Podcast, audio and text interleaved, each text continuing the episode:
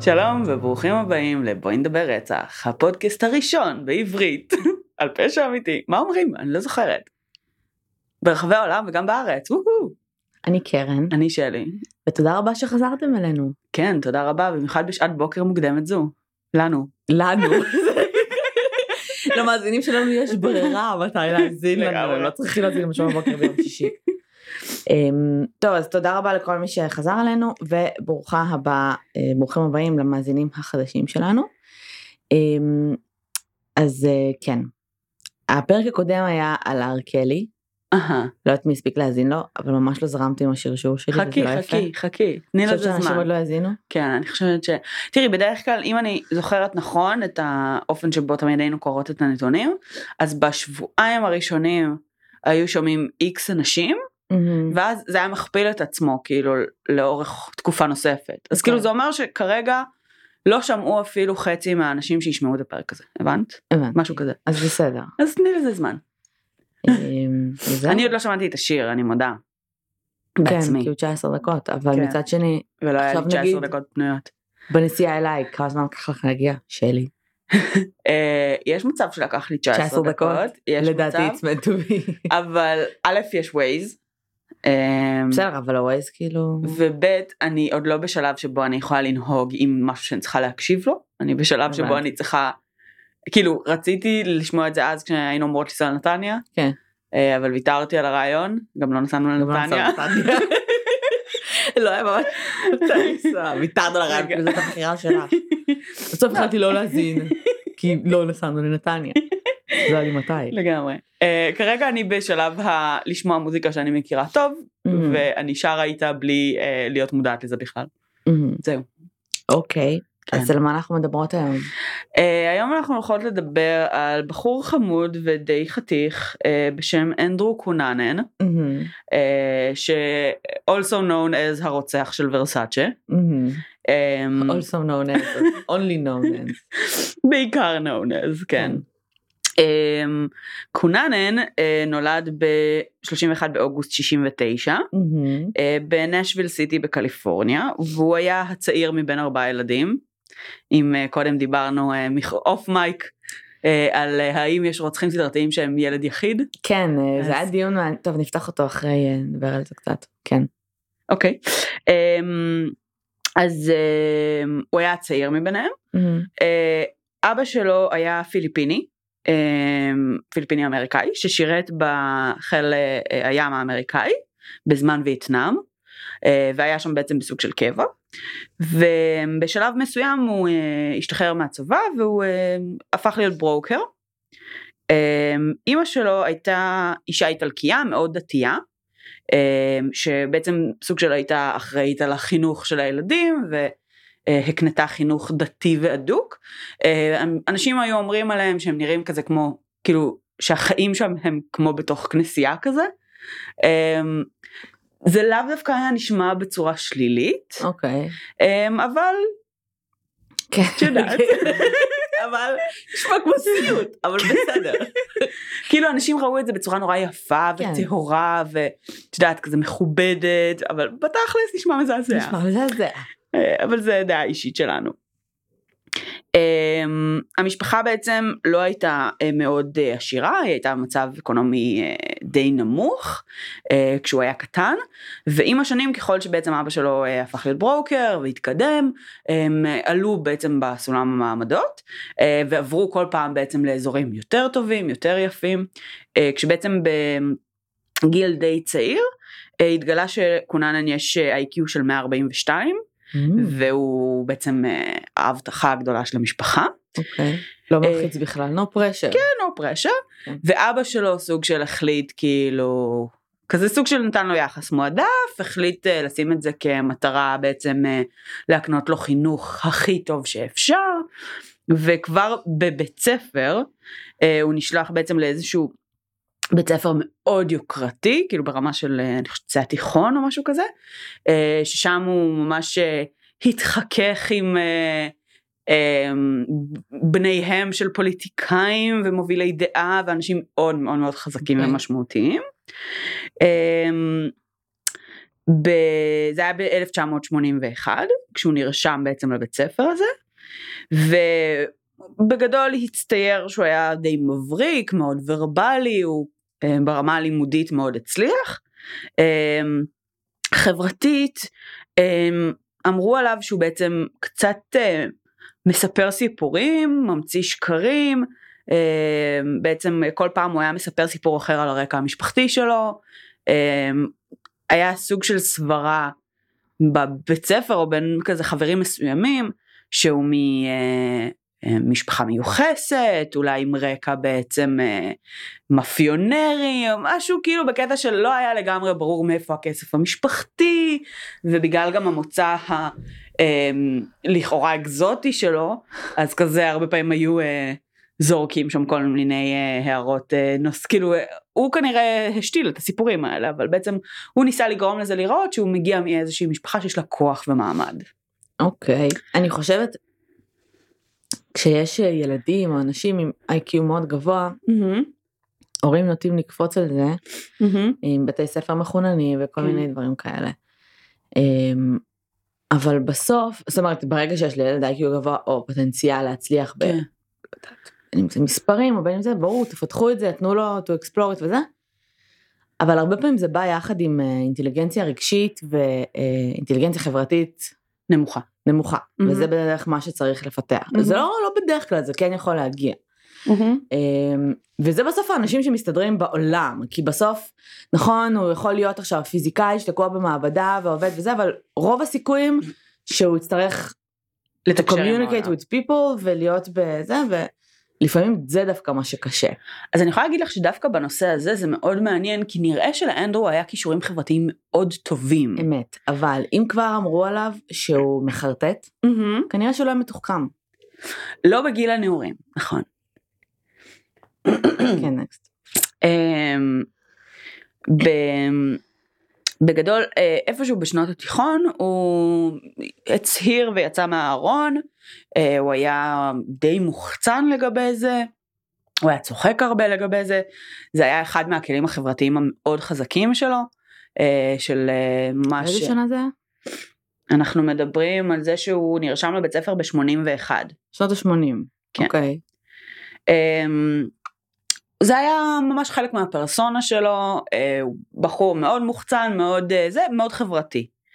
אה, בסך הכל הלך לו טוב, בספר המחזור של התיכון כתבו עליו שהוא most likely to be remembered. וואי זה אז תמיד אה, שאתה דברים של הספר המחזור זה כל כך מדויק זה מפחיד. כן, זה ממש מלחיץ. בהחלט בירי מהברד. כן, נראה לי זה גם היה מאוד חשוב לו. לגמרי, לגמרי, ואני חושבת שגם ראו את זה עליו. זאת אומרת כן. שהוא הוא בן בנה אדם, דמות. הוא בנה דמות והיה לו מאוד חשוב להציג את החשיבות העצמית שלו, ו... וזה משהו שזאת אומרת נשמע הגיוני שאחר כך גם ימשיך ויעשה מחוץ ל- כן. לכותלי התיכון מה שנקרא.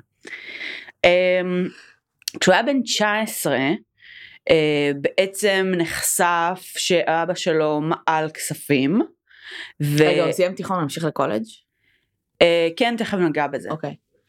אמ, אה, אז התגלה שאבא שלו מעל בכספים ובעצם האבא ברח לפיליפינים אה, כדי לא לעמוד למשפט בארצות הברית. אמ, בשלב הזה שזה קרה הוא נסע אליו לפיליפינים הוא היה איתו שם איזה חודש אמ, הוא חזר מזועזע מהאורח חיים והרמת חיים בפיליפינים? שאבא שלו חי שם אמ, ויש האומרים שהוא סוג של כזה נשבע שהוא לעולם לא יחיה ככה. מצד שני למשפחה הייתה המשפחה הייתה כרגע במצב כלכלי לא טוב. אני מניחה אמ, שהקפיאו להם כספים וכאלה. כנראה ואנדרו עצמו שבעצם כן הלך לקולג' אמ, אני לא יודעת בדיוק אם זה היה השלב אבל הוא פרש מהלימודים אחרי שנתיים זה נשמע לי פחות או יותר כמו הזמן. אה הבנתי. אמ, ובעצם אה, פשוט אה, שינה את אורח החיים שלו או יותר נכון הקצין את אורח החיים שלו. אמ, והוא בגדול אה, פשוט אה, איפשהו בתקופה הזאת אה, התחיל לחיות ממש סקס סמים ורוקנרול הרבה מסיבות הרבה סמים עם איזה כסף? אמ, עם כסף של הוא היה מוצא כל מיני אנשים עשירים מבוגרים ו- והופך להיות ה... הם היו השוגר דדי שלו. הופך להיות בעצם סוג של הלאבר שלהם, הם היו משלמים לו דמי כיס של 25 אלף דולר. ואוטו וכרטיס אשראי וכל מיני כאלה וכך הוא היה בעצם מממן את הצורת חיים שלו אוקיי. uh, כמובן שזה לא היה מחזיק לאורך uh, תקופות מאוד ארוכות לפעמים יותר לפעמים פחות אבל בסופו של דבר ברגע שהוא גם התחיל להשתמש בסמים אז דברים התחילו להידרדר כן. איפשהו בתקופה הזו כנראה בשלב די מוקדם שלו אימא שלו גילתה שהוא הומו מהמם. אה, כנראה שהיה סוג של אה, קונפליקט ביניהם לגבי הנושא הזה אה, שהגיע עד לריב פיזי יחסית וואלה. שבו הוא דחף אותה על קיר והיא נקעה את הכתף אוי. אה, אני לא יודעת אם בהקשר הישיר לזה או בסיטואציה מאוחרת יותר אבל עשו לו בעצם אבחון פסיכולוגי מהמם. אה, ופשוט בוויקיפדיה נגיד זה מצוין כ- ביחד כן. אה, אני לא יודעת אבל אם זה קרה בהכרח באמת באותה סיטואציה. ואומרים שבעצם הוא אובחן באישיות אנטי סוציאלית אה, שבעצם אה, מאופיינת בחוסר חרטה וחוסר אמפתיה. ב-87 הוא התחיל ללמוד באוניברסיטה בעצם. איזה אנחנו? זה היה אחרי אז, זה לא קשור. never אוקיי. mind. אוקיי, אז ב- בעצם כבן אדם בוגר, הוא חי את הסקס סמים ורוקנרול שלו, וכל האנשים שהוא מכיר, החברים הכי טובים שלו, כל אחד מהם מקבל פרסונה אחרת. אמ, והוא בעצם אה, מייצר כמה אה, שמות שהם שמות שהוא goes by כזה. אחד מהם זה אנדרו דה סילבה, אחד זה אנדרי אה, קאמינגס או דרו קנינג, כל מיני שמות שבעצם הוא היה מוכר בהם בסצנה. בסצנה מאגיה. כן, כזה בסצנת המסיבות של האזור. אמ, ו- ואני מניחה שגם לאט לאט התחיל להתגבש בעצם איזושהי פרסונה ממש עם סיפור רקע כן. וכל מה שנובע מזה לכל דמות. אמ, אוקיי. מתוך בעצם החברים שמדברים עליו לאחר מותו, אז מציירים אותו כבן אדם ממש שמח ומקסים וכזה הבן אדם הראשון שהכי שמח לראות אותך ו-light up to your day וכזה. אה, בן אדם מאוד חיובי, מאוד חייכן. ואחד החברים הכי טובים שהיו לו אה, היה בחור בשם אה, ג'פרי טרייל.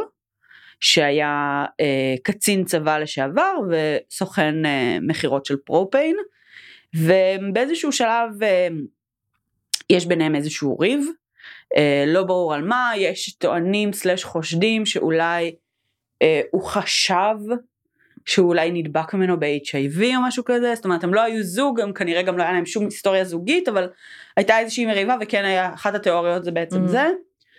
אמ, ובעצם אותו ג'פרי מספר לחברים אחרים שהוא עשה הרבה אויבים בסוף שבוע הזה והוא צריך לעזוב את העיר כי הוא חושש לחייו. אוקיי. והוא נוסע בעצם ל...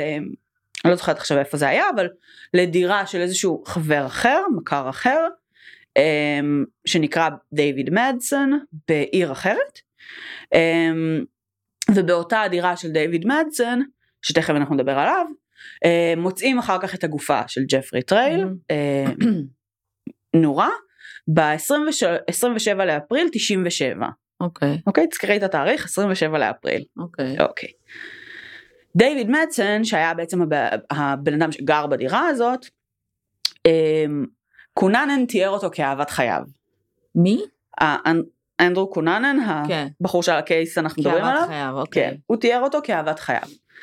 אה, הבחור הזה היה בעצם מדריכן, היה לו איזה אפיק קריירה מאוד אה, כזה בנוי, אה, סוג של יציב. סוג של ההפך מקוננן. מהמם. אמ,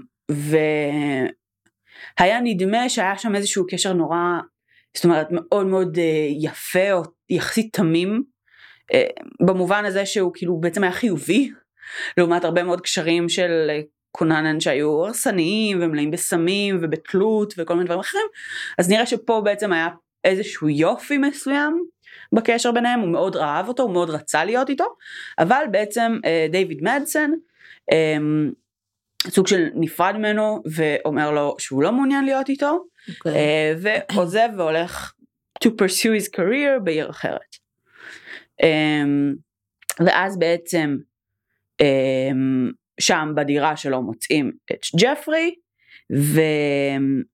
ככל הנראה אה, הפורנזיקס מעידים על זה שקוננן הוחזק בחיים בביתו עם הגופה כמה ימים Mm. אה, עד שבסופו של דבר קוננן ירה גם בו והשליך את הגופה שלו בנהר ש... והגופה נמצאה בשלישי למאי. אוקיי. אוקיי? אנחנו כרגע שישה ימים אחרי מהמם. ההתחלה. אה, אז בעצם כמובן שהוא בורח, הוא, הוא אה, ממשיך הלאה, יש כל מיני ראיות ועדויות, מתחילים לחפש את קוננן, זאת אומרת הוא לא ממש הסתיר את הצעדים שלו בצורה מאוד חכמה. והוא מגיע אה, לבחור בשם לי מיגלין, אה, איש נדל"ן מאוד מאוד מצליח אה, ויוקרתי, אה, בן 72, אה, וברביעי למאי לי מגלן נמצא מת. עכשיו בשונה מהשניים הקודמים שנורו, אה, לי מגלן נמצא קשור בידיו וברגליו, וכל הראש שלו עטוף במאסקין טייפ, כמו אה, מעין מסכה Mhm. שיש לה בעצם שני חורים לנחיריים. אוקיי. אה, הוא נדקר מעל 20 פעם עם מברג. והראש שלו, כאילו, לא, לא נראה לי שהראש שלו ממש נח, אה, נקרט, אבל הוא נחתך עם מסור. הוא ניסה לקרות לו את הראש? כן, הוא הבין שזה לא קל? כן. עכשיו יש פה בעצם אה, רצח שהוא הרבה הרבה יותר ברוטלי, וואו, אה, הרבה יותר זועם. הרבה יותר זוהם. לא נראה מתוכנן. ופה ה-FBI נכנסים לתמונה, כי? אה, כי הבחור בספרי, סיריאל? אה, אוקיי. אה, כי בעצם בטווח של. שבעה ימים הוא הרג שני אנשים אה, קרובים אליו, ואז הלך ורצח בברוטליות, ונראה שזה הולך ו-escalating. כן. בדיוק. ה-FBI נכנסים לתמונה, הם מכניסים אותו לרשימת ה-most wanted כמספר 449, נראה לי. שזה big deal. כן, כן, זה big deal. בארצות הברית זה big deal. בקטנה, בנדי היה זה אומר. שהוא נמצא בכל התוכניות של America's most כן, wanted, כן. זה אומר שהפרצוף שלו נשלח לכל תחנות המשטרה, זה אומר הרבה מאוד דברים שבעצם משמעותית יותר אה, אה, קשה לו להתחמק נכון. ולה, ולהתחבא. פרצוף שלו בכל מקום. כן. אה, בעצם אחרי שהוא הורג את לי מגלן הוא לוקח את הרכב שלו והוא ממשיך להסתובב עם הרכב שלו. וה-FBI לא טיפשים, אנחנו כבר בשנות ה-90, 97, והם מאתרים בעצם את הטלפון של הרכב שממנו אה, קונן נסע כמה שיחות. אוקיי. אה, וואי, איזה יהירו אלוהים. עכשיו, תשמעי, אני לא חושבת שאתה גם כזה יותר מדי מבין, לא, כן, אבל לא יודעת. אה, אבל- אבל... רצחת שלושה אנשים. אבל הוא התקשר לא לאיזה שני. אנשים, לא יודעת באיזה קטע, לא יודעת מה היו השיחות האלה. אוקיי. אה, אבל אה, בעצם בשלב הזה אה, המשטרה מאתרת את השיחות, מתחילה לחפש אותו, יש הרבה גם, לא הרבה, אבל מתחילות להגיע עדויות של ראיתי אותו פה במכולת, ראיתי אותו שם. אבל המידע הזה מודלף לעיתונות, ומפורסם ברדיו שהם עוקבים אחרי השיחות טלפון שהוא ביצע מהאוטו, יופי. והוא שומע את זה, כמובן, באותו הרגע. נפלא. אמ, ואז הוא בעצם מחליט שהוא צריך להיפטר מהרכב הזה מיידית, גוד. אמ, והוא נוסע לאיזה בית קברות היסטורי, איזשהו מקום שאף אחד לא מגיע אליו, אוקיי. כדי להיפטר שם מהרכב. אממה יש שם שומר. אז אה, וויליאם רייס, או ריס, פשוט היה בזמן הלא נכון ובמקום הלא נכון, מה זה? אמ, והוא הפריע לו. אז הוא הרג אותו. אמ, מה הוא הורג אותו? הוא יורה בו. או עם אקדח עליו. כן, אוקיי. הוא עם אותו בעצם אקדח שהוא הרג אה, במקור. אמ, והוא לוקח את הרכב שלו, של ריס, ו, אמ, וככה בעצם הוא במשך חודשיים מצליח להתחמק עם הרכב וואו. של ריס, כי הרכב הזה הוא הרבה פחות high profile, כן. הרבה פחות מוצאים אותו, לדעתי גם לוקח להם קצת זמן למצוא את הגופה של ריס, כי זה מקום שאף אחד לא מגיע כן. אליו, יכול להיות שרק השומרים כזה מתחלפים פעם ב... אבל... אמ, ו... ובעצם בשלב הזה עוברים חודשיים, הוא סוג של שורף את אה, כל הכסף שעוד נותר לו, הוא חי בתוך זה, בתוך האוטו של ריס, וואי וואי. אה, הסיוט שלו. ממש, ו...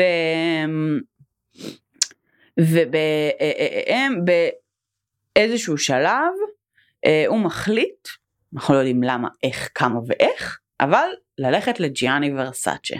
עכשיו את ג'יאני ורסאצ'ה אה, קוננן כנראה פגש בעבר. מכיר כאילו? בסצנת, ה... כן, הבנתי. בסצנת המסיבות whatever בתקופה שבעצם ורסאצ'ה הגיע להלביש את האופרה או משהו כזה באותו אזור שהוא גר בו. אה, וזה היה כזה big deal וכנראה שהוא גם כזה מאוד היה בסצנה כן. אמ, וזה היה בשנת אה, 90 וורסאצ'ה הוא כזה פרסונה. ו... כן. אמ, אני חושבת שהוא עשה ממנו כסף. לא, כי בעצם מה שהוא עושה זה הוא מגיע לפתח הבית שלו, אה, ורסאצ'ה נמצא על מדרגות הכניסה לבית, והוא יורה לו בראש פעמיים, execution style, ובורח, לא לוקח כסף כלום. כלום, nada. אה, ובשלב למה הזה, הוא, כאילו הבחירות שלו לא נראות רנדומליות. אני חושבת שהן מאוד לא רנדומליות. כן. ובעצם בשלב הזה הוא בורח, כמה עדים רודפים אחריו, כזה מקורבים של ורסאצ'ה שהיו באזור. כאילו אתה אומר אתה חודשיים מצליח מהמם. לברוח מה-FBI, keep low profile, אם המטרה שלך זה בסופו של דבר לחיות. לחיות. אז כנראה שלא, או שכנראה הצרכים שלו והיצר מהמם. הנקמתי או whatever הוא מרגיש באותו רגע. אני חושבת שבשלב הזה הוא מבין שהוא לא הולך לחיות, הוא לא הולך להצליח. אה, למה אחרי שחודשיים you full the FBI יש משהו כן, אבל אתה חי. בזבל ואתה לא... זה שאתה חי בזבל זה אם זה לא רמת חיים של סבבה. מבחינתו זה לא סבבה, זה לא. רמת חיים לגיטימית. אה, בקיצור שני העדים האלה שרודפים אחריו הם לא מצליחים אה, לתפוס אותו כי פשוט באיזושהי נקודה הוא מאיים עליהם עם האקדח כן. והם כאילו הוא רגע. הרג מישהו אז ברור, אז עדיף. שלא. אה, והוא אה, נעלם ומחפשים אותו לא מצליחים למצוא אותו בשלב הזה כן מוצאים את הרכב ש, אה, שבעצם של ריס שבו הוא היה חי עד לאותו רגע עם ממש עם מלא מלא בגדים שלו דברים שלו דרכון מלא מלא מלא חפצים שמעידים שהוא חי שם. כן. אמ, ו... ובעצם בשלב הזה כמובן שהתקשורת חוגגת זה ה-15 ליולי סבבה את אוקיי. זוכרת מתי התחלנו? התחלנו ב-27 לאפריל. יפה מאוד. ואז בעצם התקשורת מטורפת, המשטרה מטורפת, רואים אותו בכל מקום, כולם מתקשרים להוטליין, ראיתי אותו פה, ראיתי אותו וואו, שם, וואו. יש כאילו בלאגן אקוטי, אה, אבל כן יש בעצם התחלה של כיוונים, מתחילים לצמצם קצת אזורים לאיפה הוא נמצא, ולאט לאט לאט, ואז ב-23 ליולי, אה, בעצם עוד אה, כמה ימים אחר כך, איזה בחור מתקשר למשטרה ואומר שהסירת אה, בית סירה שלו, אה, המנעול שבור. ונראה לו שמישהו חי שם בפנים. אה, ובעצם המשטרה מניחה או מסיקה שאולי זה הוא. ונהיה מבצע מטורף של איזה ארבע שעות שהם מביאים את הימ"מ והם מביאים את? הזה והתקשורת כבר שם כאילו על הסירה כאילו טוב שהם לא זה לא באמצע קו האש. כאילו לא שם לב להמולה שיש סביבו פתאום. עכשיו אין לו לאן לברוח כן כאילו זה או למים כן. או אליהם. אה, אז הם כאילו מחכים הם מנסים להוציא אותה החוצה הם אה, זורקים פנימה באיזשהו שלב כזה אה, גז מדמיע. כן מדמיע כל מיני דברים עד, עד לרמה שכשבסופו של דבר שהם באמת נכנסים פנימה הם בעצמם כבר לא יכולים כאילו לראות לנשום. לרעום כן בדיוק. אמ, בקיצור ואז הם אה, בעצם מגיעים לשם אמ, והוא מת הוא ירה בעצמו אה, שם את האקדח בפה וירה ואין להם שום בעצם מכתב התאבדות שום דבר שהושאר אה, שום זכר למניע אה, זה. מלבד ספקולציות מה? מתסכל. מאוד מתסכל.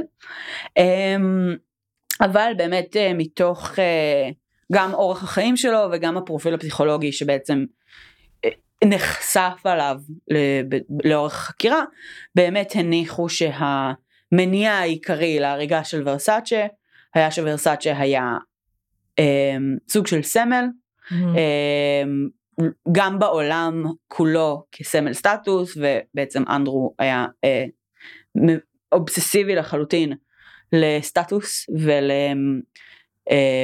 ולאורח חיים, על- לרמת חיים אמ, וכנ"ל בעצם לי מגלן שייצג את זה אבל בצד השלילי Mm. אמ, ו, ובעצם ממש אפשר אה, אה, אה, להתעסק יותר לעומק בעצם בעובדה שוורסאצ'ה אה, זה הייתה החתימה שלו, זה, זאת אומרת זה היה מבחינתו להשאיר חותם בעולם, כן כן. זה, זה היה to be someone who uh, does something everybody remembers, uh, כי הוא כבר הבין שהוא לא הולך לחיות יותר, הוא לא יצליח לצאת מזה. Um, על מי מגלן יש uh, תיאוריות אחרות, תיאוריות שהן הרבה יותר קשורות לסדיזם מיני, שכן היה בעצם כל מיני טענות שהוא כן היה חלק גם מסצנת ה-BDSM הגאה, אוקיי. uh, ושבעצם האופן שבו הוא ליפף את המאסקן טייפ על הראש שלו זה סוג של מסכה, כאילו מסכת BDSM כזו, ויש בעצם כל מיני דיונים שהם קצת uh, קשורים יותר uh, באמת לפן המיני. אבל בסופו של דבר בעצם הילד הסופר מבטיח אמ, פשוט גדל במקום לגדולה אה, ללהעריץ גדולה.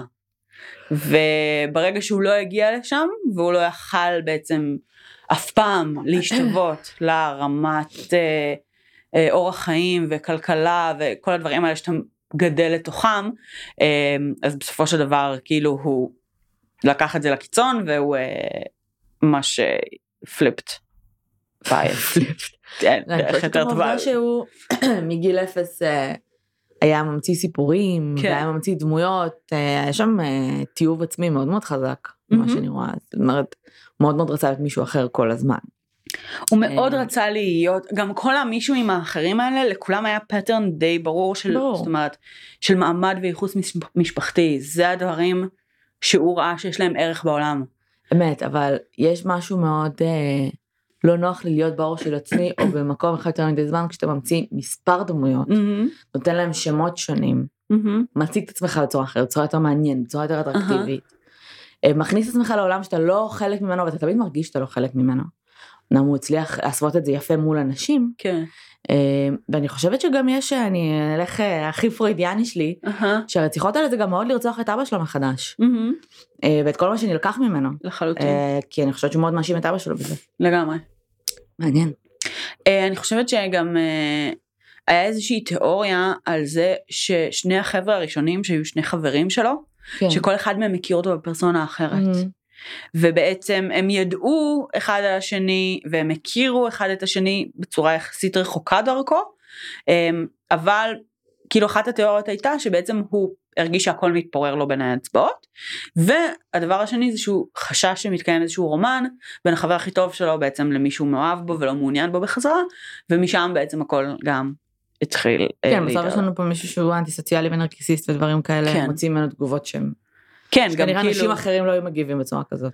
גם זה נראה שהיה לו מאוד קל לגרום לאנשים להתאהב בו, זאת אומרת הוא היה כן, צ'ארמר, צ'ארמר. הוא היה נראה טוב, הוא היה בכושר, כל הזמן כאילו כל השוגר דדיז האלה שהוא, אה, שמימנו לו את החיים, אז אה, זאת אומרת, אה, הוא היה, אה, דיברו עליו על זה שכאילו אם היה מכיר מישהו, נגיד איזה בחור עשיר או משהו כזה, שיש לו קטע עם, לא יודעת, איזה סוג של פרח, אז הוא כאילו הולך ולומד הכל על הפרח הזה, וכאילו ברמה של כאילו הוא היה ממש מתאים את עצמו, הוא מתאמץ. פסיכופת, סבבה, כאילו הוא היה ממש לגמרי. מתאמץ גם להיות מעניין אינטלקטואלית ולהפרות ו- ולהיות הוא היה מתאים את. עצמו לאנשים שהוא היה. פוגש, אה. והופך להיות anything, everything you need right now. לגמרי.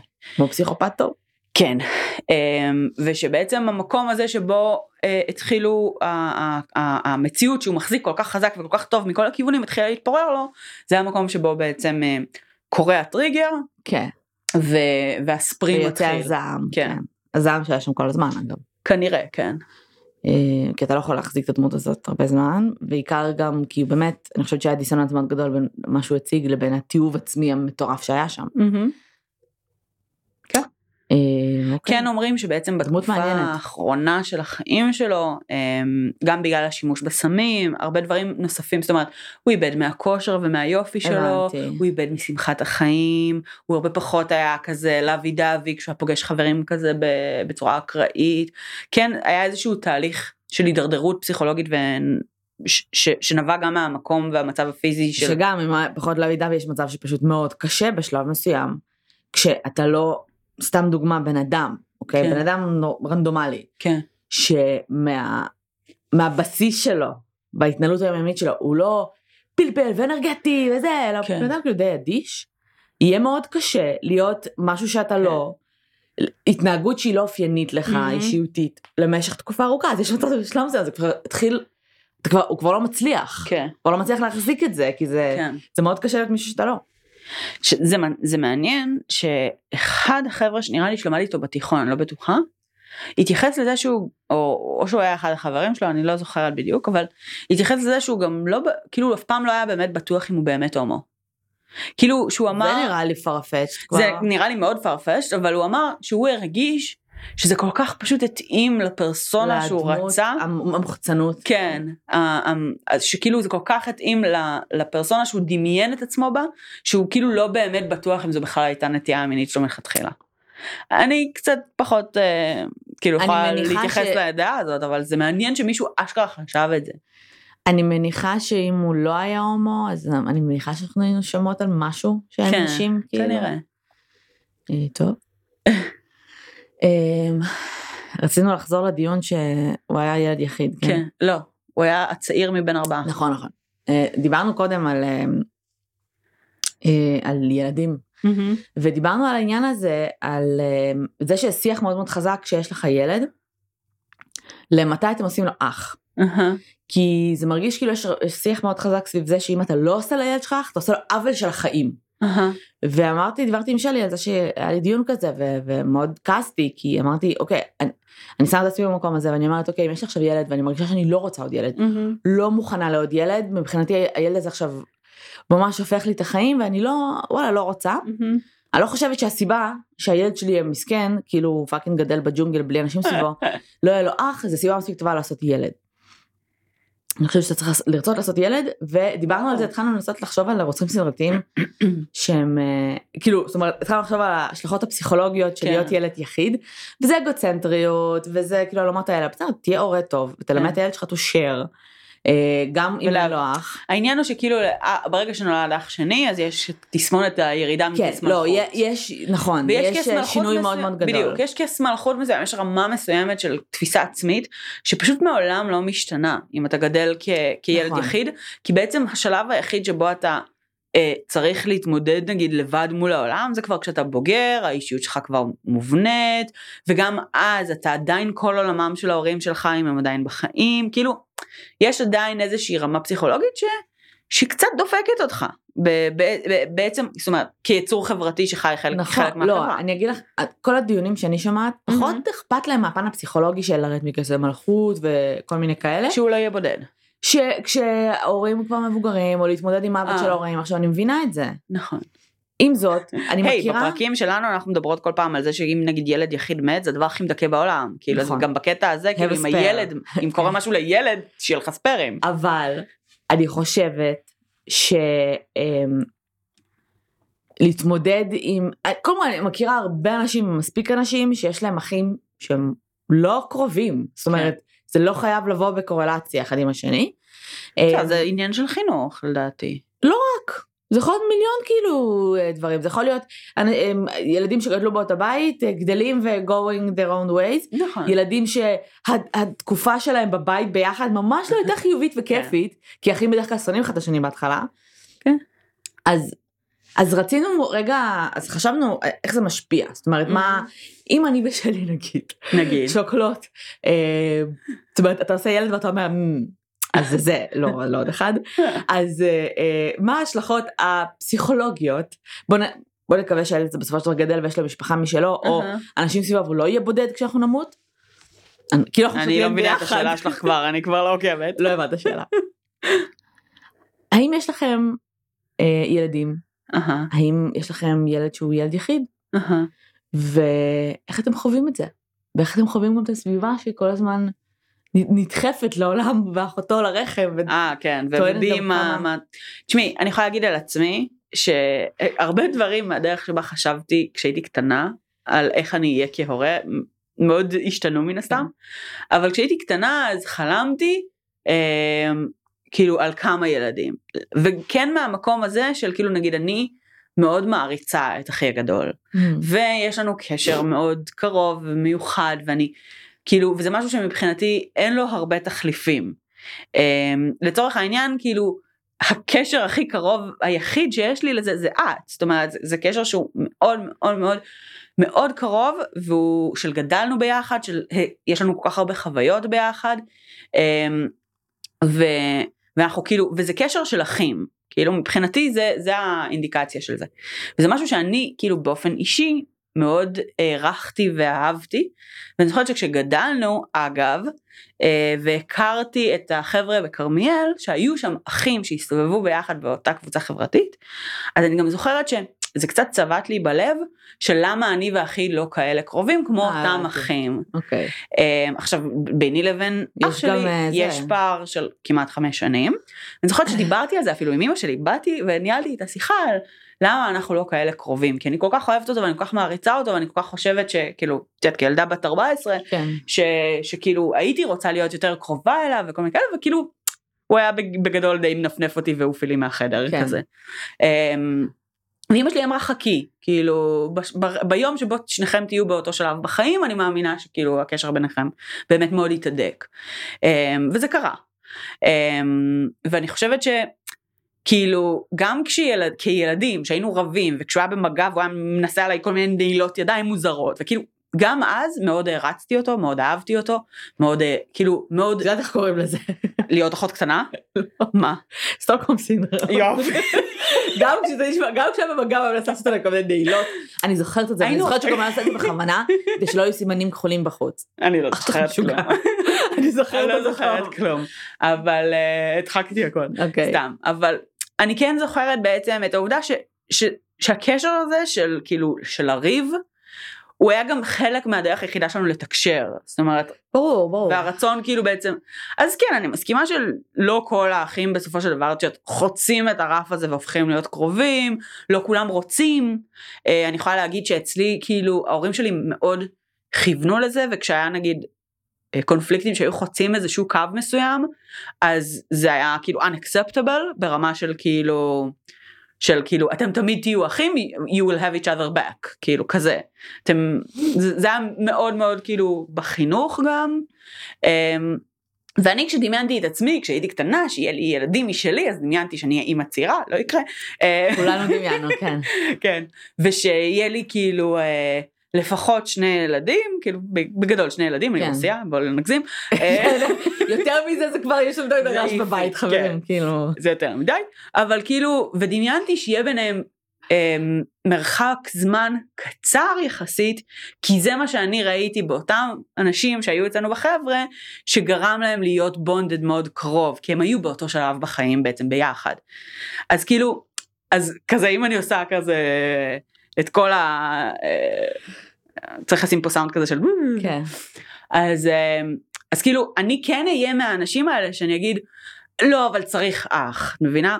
ברור שזה לא שטחי, זה לא, זה לא מתוך מקום כאילו של תעשה, תעשה עוד ילד כי חייבים שיהיה אח, ברור שלא, גם אל תעשה אף ילד אם אתה לא מוכן לזה, עובדה אין לי ילדים. אבל אני כן כאילו בפנים כזה יש לי את המקום הזה שאני אומרת כאילו או אפס או שתיים. לא, אני מבינה את זה, אני מסכימה עם זה, הבעיה שלי היא לא, נגיד, בהשוואה אלייך, ברור שיש דברים אחרים מבחינת, נגיד, סביבתית שעברתי, בסביבה שגדלתי בה, וילדות וזה, אבל אני ואח שלי יש בינינו מה, שנה הפרש, כן. אה, ורק היום אנחנו רואים אחד את השני כאנשים בוגרים, היה, אנחנו שונים אישיותית בקטע משוגע, בסדר, גם התהליכים שעברתם היו, כן, אחרים אמת, מאוד. אבל צריך לעשות איזה מחקר, אוקיי? כי גדלנו. באותה סביבה טוקסית, כאילו בהתחלה, כן. אה, משוגע, זאת אומרת, באמת, הבדלים, הבדלים מפגרים מבחינה אישיותית. ומבחינה אינטלקטואלית, והיה שם שנאה נוראית בתור ילדים, נוראית. זאת אומרת, אני באמת שנאתי אותו כאילו ברמה של... זה לא היה אבל בתור ילדים, בתור ילדים היינו, היינו לא שלושתנו מאוד ילדים, קרובים, בתור... אבל בגיל, ה- בגיל, היה- כן, בגיל בגיל. שבו בעצם, כן, בגיל ההתבגרות, בגיל שבו התחילו בעצם גם להיות הקרעים האישיות, הכיוונים האישיותיים כן, המאוד מאוד כן. קיצוניים השונים, שם התחילו להיות קונפליקטים מאוד חזקים. נכון. אמ, קונפליקטים זה מילה יפה. לא, באמת, הייתה שם כאילו אלימות, בסדר? כאילו, אלימות של ילדים אמנם, כן, אבל מאוד נאצי ומאוד מפחיד. כן, ו... וכאילו סבבה עכשיו אנחנו סבבה והכל בסדר עדיין יש לנו פערים תהומיים ברור. מבחינה בד- אני באה להגיד תרבותית אבל זה לא כאילו יש המון המון דברים כאילו שאני מאוד- גדלתם בעולמות שונים. כן יש המון המון דברים שאני מאוד מעריכה באח שלי שזה לגמרי. מאוד כאילו יש לו אומץ לגמרי. של אח- כאילו לייף ומאוד דברים ש... אה, כאילו אנחנו מאוד משלימים אחד את השני, אבל אנחנו יינג ויאנג בקטע מפגר, כאילו כן. אנחנו תמיד נהיה אחים ותמיד נהיה סבבה, אני לא, ו, והיו לנו תקופות שגם היינו חברים ממש ממש טובים, אה, ולמדנו לתקשר, למדנו גם כן. לגשר על הפערים איכשהו, כי גם נהיינו, אני נהייתי פחות, אה, הוא נהיה פחות אימפולסיבי, דברים קצת אה, ירדו. עם זאת- אישיות נבנתה, התבגרתם. זה, זה לא מה שגורם לי להגיד אני לא אעשה אח ואני לא אעשה זה, נכון. כי אמנם זה דברים של חינוך, אבל יש דברים סביבתיים נכון. גם בבית וגם לא בבית, אגב נכון. שאין לך תמיד שליטה עליהם נכון. ואין לדעת מה יצא. הבעיה שלי זה הביקורת של אנשים מסביב שיגידו לך כמה ילדים תעשי. בסדר, זה כאילו את, לא, כאילו literally העובדה שיש לך ילד אחד, את מכוונת לו fucking אקדח לרקה או שמת אותו באיזה סיטואציה, השארת אותו לבד בג'ונגל עם הזאבים, כאילו זה, זה הרמה שאנשים. מדברים. תשמעי, חייב אח. חי... יופי, ואומרים. לך שאת חייבת לעשות ילדים, ואומרים לך שאת חייבת להתחתן, ואומרים לך, כאילו אומרים הרבה דברים, אני כאילו די מיציתי את. להקשיב לזה.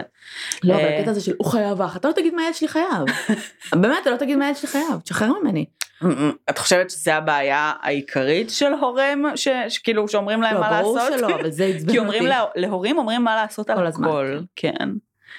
כאילו, זה אחד הדברים שמפחידים אותי בלהיות הורה.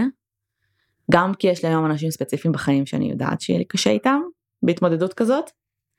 אה, כאילו אני ממש רואה את זה קורה.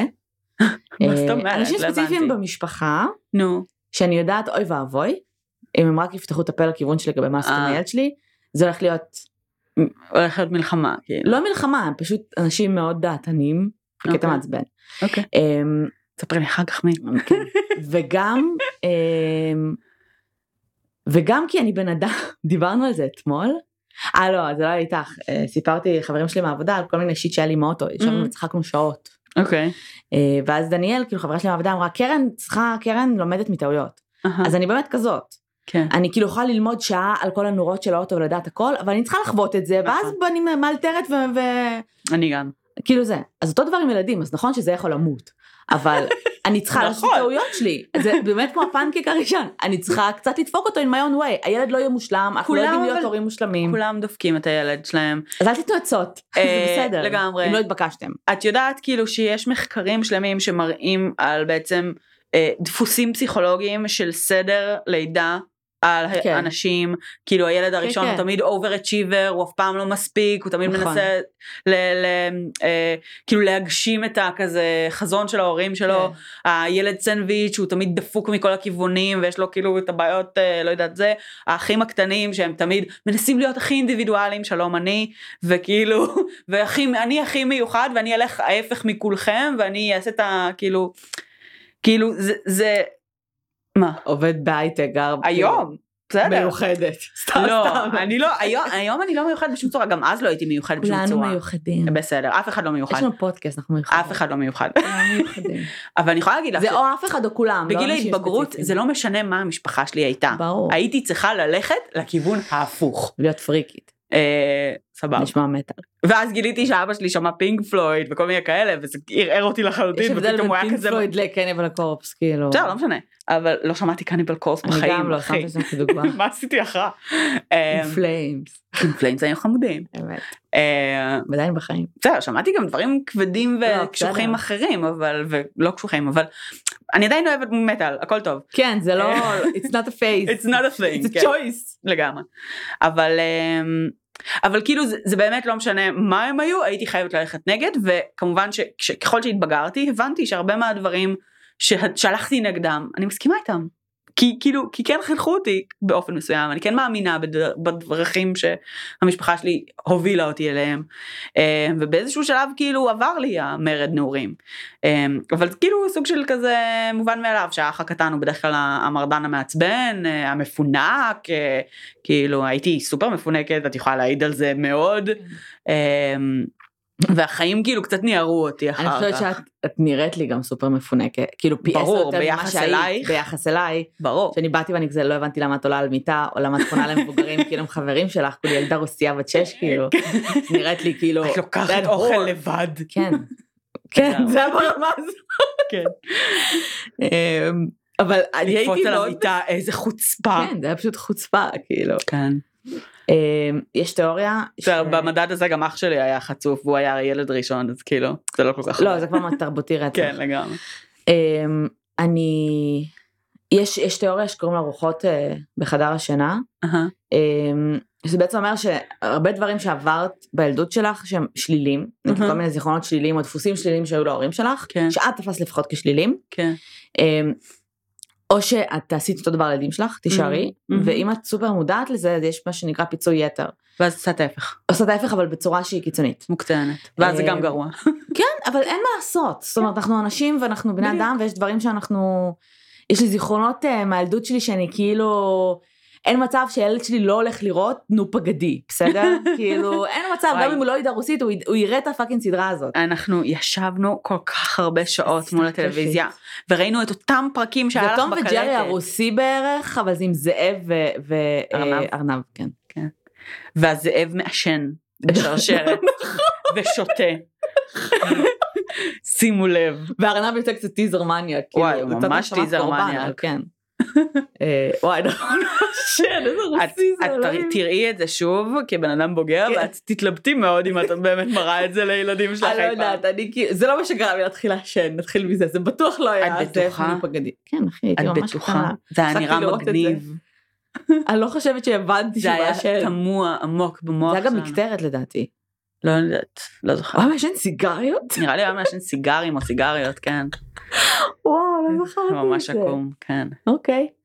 אה, טוב, תודה שהאזנתם. כן. אה, תעשו לנו אה, לייק בפייסבוק, תעשו לנו עוקב בפייסבוק, תעשו לנו, תדרגו אותנו בפייסבוק וב iTunes. ובכל מקום אחר, כן. אה, תגיבו לנו אה, על העמוד ב-recommendations. ולפעמים גם לוקח לנו זמן אה, אה, להגיב להודעות אישיות, אז צר, אנחנו מצטערות. כן, אה, כשאנחנו מקבלות הודעות בעמוד זה בעצם כאילו פשוט הולך לאפליקציה אחרת של פייסבוק. כן, ואז כן. זה קצת כאילו לפעמים אנחנו מפספסות את זה לוקח לנו כמה ימים אנחנו מתנצלות מראש אבל דברו איתנו תפנו אלינו אם יש לכם אה, דברים אתם מוזמנים וכמובן אנחנו סופר זמינות גם בקבוצה בואי נדבר רצח ופשע אמיתי שכיף שם ויש שם מלא דברים ממש מעניינים אז תבואו. אה, כן וזהו תודה רבה שהאזנתם. ואני אהה, לא הולכת לספר, אהה. אבל הפרק הבא שייצא, שזה בעצם ביום ראשון. את לא. מסוגלת? לא, אני אמרתי שאני לא הולכת לספר. אני רק אתן רמז. יופי אני רק אתן רמז. הפרק הבא הולך להיות פרק על דמות אה, שכבר עשינו עליה בעבר. פעם פעם פעם. תחשבו על זה קצת. שיהיה שבוע מצוין. ב... נכון, כבר לא אומרים סופה שניים, מטורף. טוב, ביי. חברים, ראשון שמח. יום ראשון שמח. ביי.